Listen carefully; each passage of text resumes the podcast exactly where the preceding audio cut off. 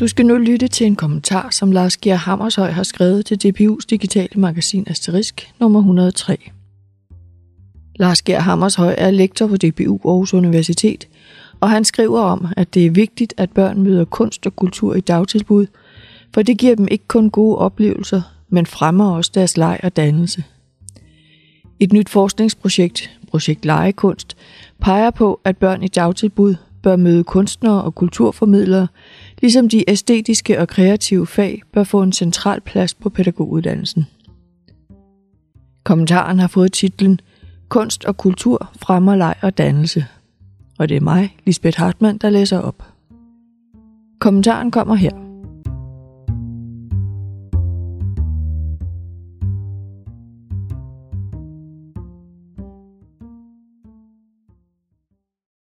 I den nyeste dagtilbudslov og den styrkede pædagogiske læreplan er leg og dannelse de to nye centrale begreber. Dagtilbuddet skal ikke blot fremme børns trivsel, udvikling og læring, men også deres dannelse. Og det skal ske gennem læringsmiljøer, hvor legen er grundlæggende og gennemgående. Projekt Legekunst tager disse ambitioner alvorligt. Her møder børn i dagtilbud kunstnere og kulturformidlere, der kan forstærke legens åbenhed, som er afgørende for, at legen bliver levende og sjov. I projektet står det klart, at kunst og kultur er vigtig i dagtilbud, fordi kunst og kultur kan udvide og forstærke børns leg og dermed deres muligheder for at gøre dannende erfaringer. Kunst og kultur taler så at sige samme æstetiske sprog som leg og kan udvide legens repertoire i kraft af de æstetiske formsprog og kunstneriske udtryk. Dertil kommer, at mødet med en kunstner kan forstærke legens åbenhed, som er afgørende for, at legen bliver levende og sjov. Når trompetisten spiller på sin trompet, eller skuespilleren bruger sin kunst til at udtrykke følelser eller fortælle historier, bliver børnene begejstrede og prøver at efterligne det, de har set. Derudover er det vigtigt, at kunsten bruges på en legende måde. Det handler om at følge børnenes spor i de kunstneriske aktiviteter, om at gå forrest og følge børnene, som en af kunstnerne i legekunst, sangeren Jasmine Elvira Stenholdt, har formuleret det. At gå forrest vil sige, at man inviterer til at lege eller byder ind med noget i legen. Det kan være en idé til en leg eller et kunstnerisk udtryk i form af f.eks. en sangtone eller en positur. At følge børnene vil sige, at man er åben for, hvad der sker i legen. Det handler om at være opmærksom på, hvad børnene griber og gentager, hvad de synes er sjovt at lege og bidrager med. I legekunst sker mødet med kunst og kultur, enten ved at en kunstner besøger dagtilbuddet, eller at dagtilbuddet besøger en kulturinstitution. Erfaringerne herfra peger på, at mødet særligt fremmer leg og dannelse, når kunstneren bruger sin kunst og gør det på en legende måde. Dannelse handler om at blive menneske ved at blive en del af noget større og gøre erfaringer med at kunne forholde sig på nye måder til sig selv, andre og verden. Legen er som skabt til dannelse, da legen adskiller sig fra virkeligheden og hverdagen og etablerer en større fantasiverden med andre regler. Gennem fysiske lege, sociale lege og fantasileje kan børn derfor gøre anderledes erfaringer med at være kropsligt, socialt og tænkende væsen i verden. Det særlige ved Projekt Legekunst er måden, man arbejder med kunst og kultur i en legekontekst. For det første er der ikke tale om enkeltstående begivenheder, men derimod om forløb bestående af mellem 6 og 12 møder mellem dagtilbud og kunstner eller kulturinstitution.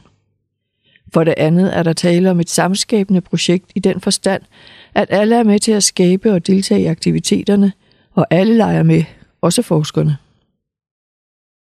I virkeligheden er hemmeligheden, at det at gå forrest og følge børnene afspejler legens interaktion.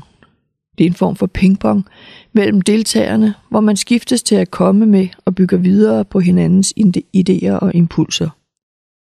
For at kunne indgå i denne pingpong-interaktion kræver det, at man grundlæggende forholder sig åben til, hvad der sker i legen, og er åben over for de andres og ens egne idéer og impulser.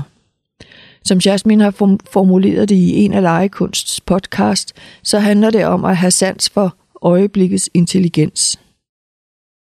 Pointen er, at heri ligner legen og kunsten hinanden. Også kunstneren bliver nødt til at forholde sig åbent til verden og sit materiale, hvis vedkommende vil skabe kunst.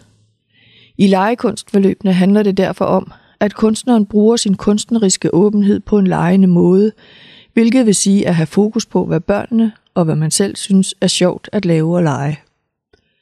Paradokset er, at kunst og kultur kan fremme leg og dannelse, men uden at reduceres til middel til pædagogiske mål. Kunst lader sig ikke instrumentalisere, da kunst per definition er en aktivitet, der er fri og som er formål i sig selv.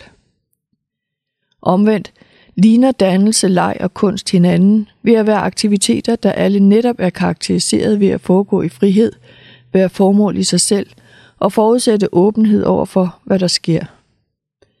Det er med andre ord, fordi disse aktiviteter er af samme natur, at de kan påvirke og fremme hinanden. Dannelse handler om at blive menneske ved at blive del af og gøre erfaringer med en større verden. For børn i dagtilbud udgøres den større verden af de konkrete voksne, de møder, og de nære omgivelser, de er i. Derudover danner børn sig også gennem større verdener, som de selv finder på. Det er det, der sker i legen.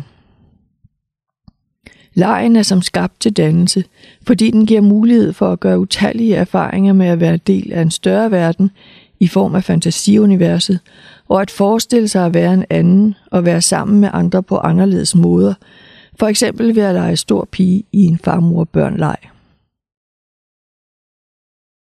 Kunst og kultur kan fremme leg og dannelse, fordi kunst og kultur formår at udvide og forstærke legen.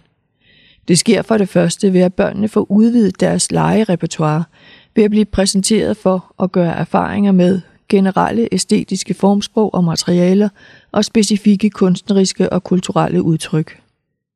For det andet sker det ved, at legesituationen forstærkes ved, at kunstneren bruger sin kunstneriske åbenhed i legen, og ved at kunstneren spiller ind med sin kunstneriske person i legen og sine personlige kunstneriske aktiviteter.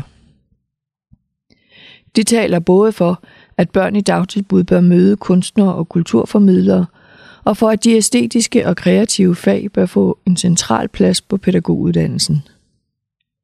Kunst og kultur fremmer altså leg og dannelse, og af samme grund er det uheldigt, at de æstetiske og kreative fag er blevet systematisk nedprioriteret de seneste år på pædagoguddannelsen.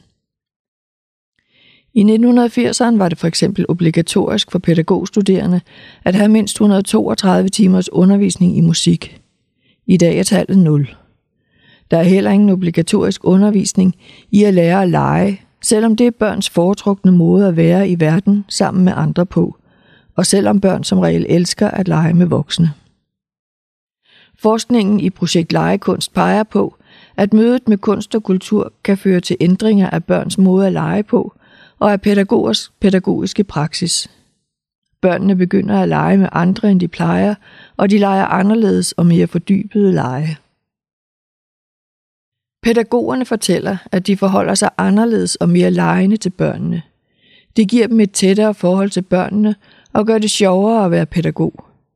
Men som pædagog skal man selvfølgelig være klædt på til opgaven, hvilket taler for, at man på pædagoguddannelsen begynder at tage legen, og dermed de æstetiske fag mere alvorligt.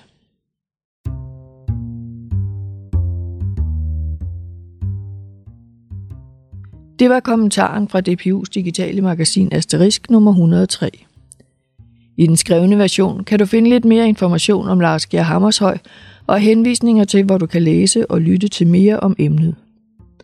Du finder artiklen på dpu.au.dk/asterisk, og der kan du også finde de øvrige artikler fra Asterisk nummer 103.